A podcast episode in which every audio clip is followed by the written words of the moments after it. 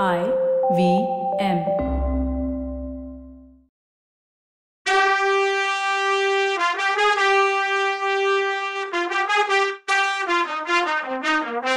வணக்கங்க. நான் கவிதா பேசுறேன். வெல்கம் டு கதை பாட்காஸ்ட் பொன்னியின் செல்வன். இது எபிசோட் நம்பர் இருநூத்தி இருபத்தி ஏழு. மகுடாபிஷேக மண்டபத்துல இளவரசர் பேசிட்டு இருக்காரு. தன்னோட குல முன்னோர்களான நலங்கிள்ளியும் நெடுங்கிள்ளியும் பெருங்கிள்ளியும் கோச்சங்கனாரும் என்ன கருணையா பார்த்து மகனே இந்த பதவி உனக்கு தகுமா? இத கொஞ்சமாவது யோசிச்சு பாருன்னு சொன்னாங்க.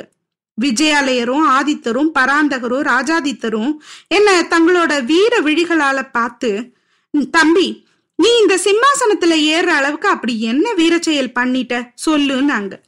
என்கிட்ட அவங்களுக்கு சொல்ல பதில் இல்லை. அப்புறம் கொஞ்சம் மனசு தைரியம் வந்து கையெடுத்து கும்பிட்டு சோழ குலத்து முதல்வர்களே நீங்க செஞ்ச வீர செயல நான் ஆயிரத்துல ஒண்ணு கூட பண்ணல. ஆனா உங்க ஆசையோட இனிமேதான் அதை பண்ண போறேன். நீங்க நிலநாட்டின வம்ச புகழ இன்னும் மேல வளர்க்க போறேன். செய்யறதுக்கு முடியாத விஷயங்களை உலகமே அசர்ற மாதிரி பண்ண போறேன். நீங்களே பார்த்து என்ன மெச்சுவீங்கன்னு அவங்கள பார்த்து சொன்னேன். அவங்களும் சந்தோஷமாகி என்ன ஆசிர்வாதம் பண்ணாங்கன்னு சொன்னாரு இளவரசர்.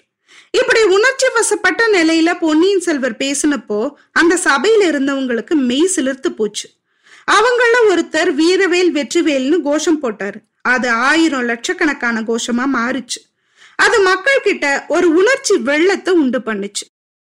பொன்னியின் செல்வர் தானும் சேர்ந்து வீரவேல் வெற்றிவேல்னு முழங்கினாரு.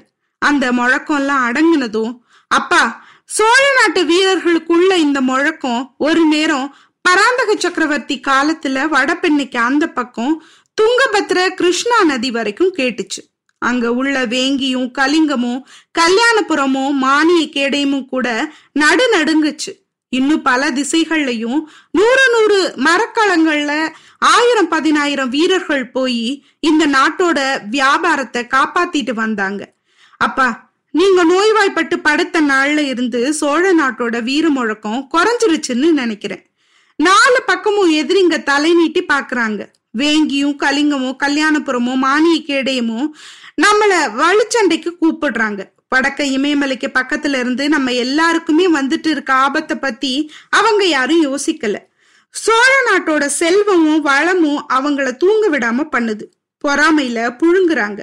இலங்கையில இன்னும் மகிந்தன் பட திரட்டிட்டு இருக்கான். வீரபாண்டியன் இறந்துட்டாலும் அவனோட வம்சத்தை சேர்ந்தவங்க யார் தலையிலயாவது பாண்டிய நாட்டு மகுடத்தை சூட்டணும்னு கலகம் உண்டாக்கவும் முயற்சி பண்றாங்க. மகிந்தனும் பாண்டிய நாட்டு ஆபத்துதவிகளும் சேர்ந்து சதி பண்ணி வீரத்துல அபிமன்யுவையும் அரவானையும் மாதிரி இருந்த என் அருமை அண்ணன் ஆதித்த கரிகாலரை கொண்டுட்டாங்க மேற்கு பக்கம் சேர மன்னன் பெரிய யானை படையையும் கப்பல் படையையும் தயார் பண்ணி கொடுக்கறதுக்கு புதுசா கிளம்பி இருக்க ஒரு முரட்டு கூட்டம் உதவி செய்யுது. சோழ நாட்டை பேராபத்து சூழ்ந்திருக்கு. அப்பா ரொம்ப நாளா அரபுக்காரங்க கப்பல் தொழில சிறப்பா இருக்காங்க. சைனா வரைக்கும் போய் வியாபாரம் பண்றாங்க. நம்ம நாட்டு துறைமுகங்களுக்கு அடிக்கடி அவங்க வந்து போறதும் உண்டு. அந்த பழைய அரேபியர்களை அடக்கி ஒடுக்கிட்டு புதுசா கிளம்பி இருக்க அரேபியர் கூட்டம் ஒண்ணு இருக்கு. இப்ப புதுசா அந்த கூட்டம் கிளம்பி இருக்கு.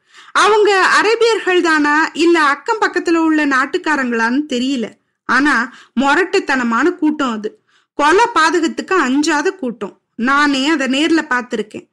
என்ன சிறைப்படுத்திட்டு கூட்டிட்டு வர்றதுக்காக நீங்க கட்டளையிட்டதுனால நம்ம கோட்டை தளபதி சின்ன பழுவேட்டரையர் ரெண்டு கப்பல்ல வீரர்களை அனுப்பி இருந்தார்னு பொன்னியின் செல்வர் சொல்லும்போது சுந்தர சோழர் குறுக்கிட்டாரு. தம்பி அப்படி நான் கப்பல் அனுப்பின காரணம் உனக்கு தெரியுமான்னு தழுதழுத்த குரல்ல கேட்டாரு.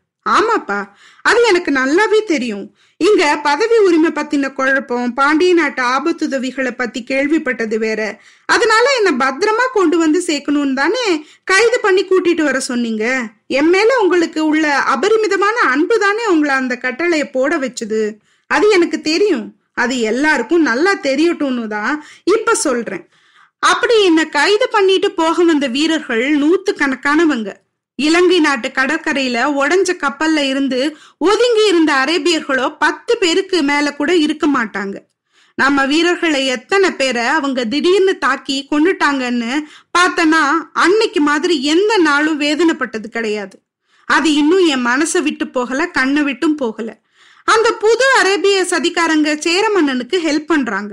அது மட்டும் இல்லாம கலிங்க நாட்டோடையும் அவங்களுக்கு தொடர்பு இருக்கு. மூணு நாட்டுக்காரங்களும் சேர்ந்து சோழ நாட்டோட கடல் வாணிபத்தை அடியோட ஒழிச்சிட முடிவு எடுத்திருக்காங்க. கடல் கொள்ளக்காரங்க அரபு நாட்டுக்காரங்களா இருந்தா என்ன? இல்ல நம்மளோட எத்தனையோ விதத்துல தொடர்புல உள்ள சேர நாட்டுக்காரங்களா இருந்தா என்ன? நம்மோட கடல் வாணிகத்தை நாம தான் காப்பாத்திக்கணும். நம்ம கடற்படையை இன்னும் பெருசாக்கணும். ஆயிரம் ஆயிரம் புது கப்பல்களை கட்டணும். புது புது கப்பல் மாலுமிகளை பழக்கணும். கப்பல்ல இருந்து கொள்ளக்காரங்களோட சண்டை போட்டு கப்பலை காப்பாத்துற வீரர்களை சேர்க்கணும். கீழே கடல்ல அதாவது இந்திய பெருங்கடல்ல உள்ள தீவுகள்ல நம்ம புலிக்கொடிய பறக்க வைக்கணும். அங்க எல்லாம் நம்ம படைகளை நிறுத்தி வைக்கணும். அப்பா இந்த விஷயங்களை எல்லாம் செய்யறேன்னு நம்ம வம்சத்து முன்னோர்களுக்கு நான் வாக்கு கொடுத்துருக்கேன். அத நிறைவேற்றுறதுக்கு உங்க அனுமதி வேணும். இந்த சபையில உள்ள பெரியவங்களோட சம்மதமும் வேணும்னு சொன்னாரு பொன்னியின் செல்வர். இப்படி பொன்னியின் செல்வர் சொல்லி நிறுத்தினதும் சுந்தர சோழர் தம்பி சோழ குலத்து வீர புகழ வழக்க நான் தடை சொல்லுவேனா? சோழ நாட்டு கடல் வணிகத்தை பாதுகாத்துக்கிறதுக்கு இந்த சபையில உள்ளவங்க தான் தடை சொல்ல போறாங்களான்னு கேட்டாரு. அப்போ அந்த சபையில வீரவேல் வெற்றிவேல்னு முழக்கம் எழுந்துச்சு. அப்போ பொன்னியின் செல்வர் அப்பா நீங்களோ இந்த சபையில உள்ளவங்களோ தடை சொல்ல மாட்டீங்க. நான் எடுக்கிற எந்த விஷயத்திலையும் வெற்றி கிடைக்கணும்னா முதல்ல என் மனசுல நிம்மதி வேணும். நேர்மை இல்லாத விஷயம் எதையும் நான் செய்யல. என் வம்சத்து பெரியவங்க அங்கீகரிக்க முடியாத எதையும் நான் செய்ய போறதில்ல. மற்றவங்களுக்கு உரிமையான எதையும் எனக்கு வேணுங்கிற ஆசையில அபகரிச்சுக்க கூடாதுன்ற உறுதி எனக்குள்ள வேணும். இதுதான் என் குல தர்மம். குல தர்மத்துக்கு எதிரான ஒரு காரியத்தை நான் இங்க பண்ணிட்டு கிளம்புனா என் மனசே என்னை வருத்தும். அப்புறம் எப்படி எதிரிங்க கிட்ட போரிட்டு ஜெயிக்கிறது? தர்மத்தை நிலைநாட்ட போராடுறேன்னு என் மனசே எப்படி நம்பும்? முன்னாடி ஒரு தடவை இலங்கை சிம்மாசனத்தை நான் பிடிக்க ஆசைப்பட்டதா? பெரிய வதந்தி ஒண்ணு வந்துச்சுன்னு அவர் சொன்னதும் குழந்தை அதை யாருமே நம்பல.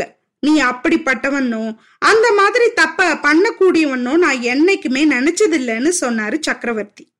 நீங்க நம்பியிருக்க மாட்டீங்கப்பா. ஆனா அந்த பேச்சு என் காதுல விழுந்ததும் என் மனசு எவ்வளவு வேதனைப்பட்டுச்சு. இலங்கையில பிட்சுக்கள் எனக்கு கொடுத்த மணிமகுடத்தை நான் வேண்டான்னு சொன்னதை என் ஃப்ரெண்ட்ஸ் ரெண்டு பேர் பார்த்துட்டு இருந்தாங்க அவங்க அப்போ என் பக்கத்திலேயே தான் இருந்தாங்கன்னு பொன்னியின் செல்வர் சொன்னதும் சபையில இருந்த புத்த பிட்சுக்களோட தலைவர் ஆமா எங்களுக்கும் அது தெரியும்னு சொன்னாரு. ஒரு பொய்யான அவதூறு எனக்கு எவ்வளவு மனவேதனையை உண்டாக்கிடுச்சு. அத நீங்க நம்பலன்னா நம்பினவங்க சில பேரும் இருந்தாங்க. நிஜமாவே நான் இப்போ இன்னொருத்தருக்கு உரிமையாக வேண்டிய சிம்மாசனத்தை அபகரிச்சுக்கிட்டேன்னா அதனால இந்த வம்சத்துக்கு எவ்வளவு கெட்ட பேர் வரும்? வாழ்நாள் எல்லாம் அதை பத்தி நினைச்சு வேதனைப்பட்டுக்கிட்டே இருப்பேன். வேற எந்த விஷயத்திலையும் கவனம் செலுத்தவே முடியாது. சந்தோஷமும் இருக்காதுன்னு சொன்னாரு பொன்னியின் செல்வர். கொஞ்ச நேரம் குனிஞ்சு தலையே நிமிராம உட்கார்ந்திருந்த மதுராந்தக தேவர் இப்ப பொன்னியின் செல்வரை நிமிந்து பார்த்து ஏதோ சொல்ல வந்தாரு. அதுக்குள்ள அருள்மொழிவர்மர் வந்தியத்தேவனை பார்த்து ஏதோ சிக்னல் காட்டினார். வந்தியத்தேவன் எந்திரிச்சு போய் மதுராந்தகர் பக்கத்துல நின்னுக்கிட்டான். அவர் காதுல மட்டும் கேக்குற மாதிரி நண்பா சுந்தரமூர்த்தி நாயனார் பாடின முதல் தேவார பாட்டோட முதல் வரி என்னன்னு வல்லவன் அவரை கேட்டான். அவருக்கு என்னடா அது இந்த நேரத்துல இப்படி ஒரு கேள்வின்னு ஆச்சரியமா இருந்தாலும் பித்தா பெரிசூடின்னு பதில் மட்டும் கரெக்டா சொன்னாரு. வல்லவன் கொஞ்சம் போய் கோவத்தோட என்னையா என்ன பித்தன்னு சொல்றீரு? நீங்க தானே பொண்ணு பித்து புடிச்சு அலையிறீரு? அங்க பாருங்க உங்க தர்ம பத்தினி பூங்குழலியும் உங்களை பார்த்து சிரிக்கிறான்னு சொன்னான். மதுராந்தக தேவருக்கு இன்னும் ஆச்சரியமா போச்சு. என்னது இது? நல்லா தானே இருந்தான் இவன்? இப்ப எதுக்கு வம்பு சண்டைக்கு வர்றான்னு பொண்ணுங்க இருந்த பக்கம் பார்த்தாரு. நிஜமாவே பூங்குழலி இவர் பக்கம் அந்த நேரம் பார்க்கவே இல்லை. பூங்குழலி வானதி குந்தவை செம்பியன்மாதேவி வானமாதேவி இவங்க எல்லாரும் கண்ல ஆர்வத்தோட பொன்னியின் செல்வரையே பார்த்துட்டு இருந்தாங்க. இவரும் திரும்பி பொன்னியின் செல்வரை பார்த்தாரு. அவர் கையில சோழ குலத்தோட புராதன மணிமகுடத்தை வச்சுக்கிட்டு இருந்தாரு. தளபதி சின்ன பழுவேட்டரையர் இன்னும் திரும்பி வரல. அதனால என்ன? நானே முடிசூட்டு விழாவை நடத்திடுறேன். அப்பா விஜயாலய சோழர் தொடங்கி நம்ம முன்னோர்கள் போட்டிருந்த மணிமகுடத்தை நீங்க எனக்கு கொடுக்க முன் வந்தீங்க. சாமந்தர்கள் தளபதிகள் கோட்டை தலைவர்கள் பொதுமக்கள் இப்படி எல்லாரும் அதை ஆமோதிச்சாங்க சம்மதிச்சாங்க. அதனால இந்த கிரீடும் இப்ப ஏன் சொத்து. ஏன் சொத்தை நான் என் இஷ்டப்படி பயன்படுத்தலாம் இல்லையா? என்னை விட இந்த கிரீடத்தை போட தகுந்தவர் இங்க ஒருத்தர் இருக்காரு. அவர் என்னை விட வயசுல மூத்தவர். இந்த சோழ சாம்ராஜ்யத்துல என்னை விட அதிக உரிமையும் அவருக்கு தான் இருக்கு. ஆனாலும் அவர் அந்த உரிமைய கேட்க மாட்டாரு. நான் முடிசூட்டிக்கிட்டு சிம்மாசனத்துல உட்கார்றத பார்த்து சந்தோஷப்பட ரெடியா இருக்காரு. அவர் என் உயிரை ஒரு தடவை காப்பாத்தினவர். என் உயிரை விட மேலான என் நண்பரையும் காப்பாத்தினாரு. இந்த சோழ குலத்துக்கு நடக்க இருந்த விபத்தை தடுத்தவர். இவ்வளோ சிறப்பான சரியான விஷயங்களை நான் இதுவரைக்கும் பண்ணதே இல்லை. அதனால இந்த மணிமகுடத்தை மகான் கண்டராதித்தரோட குமாரனும் என் சித்தப்பாவுமான மதுராந்தக தேவருக்கு சூட்டுறேன்னு சொல்லிக்கிட்டே சக்கரவர்த்தியோட மறு பக்கத்துல உட்கார்ந்திருந்த மதுராந்தகர் பக்கத்துல போய் அவர் தலையில மணிமகுடத்தை சூட்டி பட்டாபிஷேகத்தை நடத்தினார். மகுடத்தை வைக்கும்போது அவர் தடுக்காம இருக்கணும்னு அவர்கிட்ட முன்னாடியே போய் நின்னு அவர் தோல் ரெண்டையும் இறுக்கி அமுக்கி புடிச்சுக்கிட்டான் வல்லவன். ஆனா மதுராந்தகரோ ஒன்னும் செய்யவும் முடியாம நிஜமாவே பித்து புடிச்சவர் மாதிரி வெறிக்க வெறிக்க பார்த்துட்டு இருந்தாரு. மணிமகுடத்தை சூட்டுனதும் பொன்னியின் செல்வர் கோப்பரகேசரி மதுராந்தக உத்தம சோழத்தேவர் வாழ்கன்னு முழங்கினாரு. சக்கரவர்த்தி உத்தம சோழர் வாழ்கன்னு வல்லவன் பெருங்குரல் எடுத்து கூவுனான் இத பார்த்து இவ்வளவு நேரமும் ஒண்ணு புரியாம பார்த்துட்டு இருந்த முதல் மந்திரி அனிருத்தர் எல்லாரும் இப்போ கோப்பரகேசரி மதுராந்தகத்தேவர் வாழ்க உத்தம சோழர் வாழ்கன்னு கோஷம் போட்டாங்க. சுந்தர சோழ சக்கரவர்த்தி உணர்ச்சி மிகுதியால பேசுறதையே மறந்தவங்க மாதிரி நின்றுட்டு இருந்த எல்லாரும் தங்களோட கையில இருந்த பூவை உத்தம சோழர் மேல தூவுனாங்க. சுந்தர சோழ சக்கரவர்த்தியை தொடர்ந்து அரண்மனை பொண்ணுங்க எல்லாரும் பூ தூவுனாங்க. மதுராந்தகர் கொஞ்சம் திகப்பு போனதும் எந்திரிச்சு போய் நேரா செம்பியன்மா தேவிய கும்பிட்டு நின்னாரு. அந்த தேவி கண்ல இருந்து கண்ணீர் அருவி மாதிரி பொங்கிட்டு இருந்துச்சு.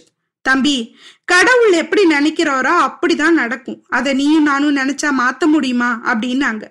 பொன்னியின் செல்வர் சபையில கூடியிருந்த புலவர் பட்டர்கள் பிட்சுக்களை பார்த்து நீங்க இனிமே உங்க வாழ்த்து கவிதைகளை மாத்திக்கோங்கன்னு சொன்னாரு. அவங்களும் அவசர அவசரமா வாழ்த்து கவிதைகளை மாத்தி எழுதிக்கிட்டு பாட ஆரம்பிச்சாங்க.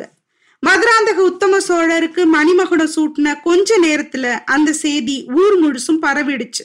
அது அப்படி பரவறதுக்கு வல்லவனும் நம்பியும் காரணமா இருந்தாங்க. பொன்னியின் செல்வர் சொன்னபடி அங்கங்க ஆளை நிறுத்தி வச்சு அவங்க கிட்ட எல்லாம் அவசரமா சொல்லி கோப்பரகேசரி உத்தம சோழர் வாழ்கன்னு கோஷம் போட வச்சாங்க. இளவரசர் அருள்மொழிவர்மர் தனக்கு கிடைச்ச பதவிய மதுராந்தகருக்கு கொடுத்துட்டார்னு கடல் கொள்ளக்காரங்களை அடக்கிறதுக்கு பெரிய கப்பல் படை சேர்த்துக்கிட்டு சீக்கிரமே கிளம்ப போறாருங்கிற செய்தி வாய் வழியா சீக்கிரமா மக்கள் கிட்ட பரவிட்டு இருந்துச்சு. சில பேர் இதை நம்பினாங்க. இளவரசரோட பெருந்தன்மையான குணத்துக்கு இது சரியானதுதான்னு அவங்க நினைச்சாங்க. இன்னும் சில பேரு கையில கிடைச்ச சிம்மாசனத்தை யார் தான் அடுத்தவங்களுக்கு கொடுப்பாங்கன்னு பேசிக்கிட்டாங்க. இப்படி பல விதமா பேசின குரல்கள் ஆயிரம் பதினாயிரம் குரல்கள் வாழ்க வாழ்கன்னு கோஷம் போட்டுச்சு. அது கடலோட பேரிரைச்சலா இருந்துச்சு. கையில கிடைச்ச பதவிய தூக்கி யாராவது வேற ஒருத்தருக்கு கொடுக்க நினைப்பாங்களா ஃபர்ஸ்ட் கொடுப்பாங்களா? இது நடந்திருக்கே நடந்துச்சே கொடுத்துருக்காரே. அவரு மனுஷனே இல்ல. தெய்வ மனுஷன். அதனாலதான் அவங்கள இத்தனை வருஷம் கழிச்சு நாங்க கொண்டாடிக்கிட்டு இருக்கோம். மனசுல தெய்வமா நினைச்சிட்டு இருக்கோம். நீங்க தெய்வ மனுஷனே தான். என்ன நடக்குதுன்னு அடுத்த எபிசோட்ல பார்க்கலாம். அது வரைக்கும் நன்றி வணக்கம்.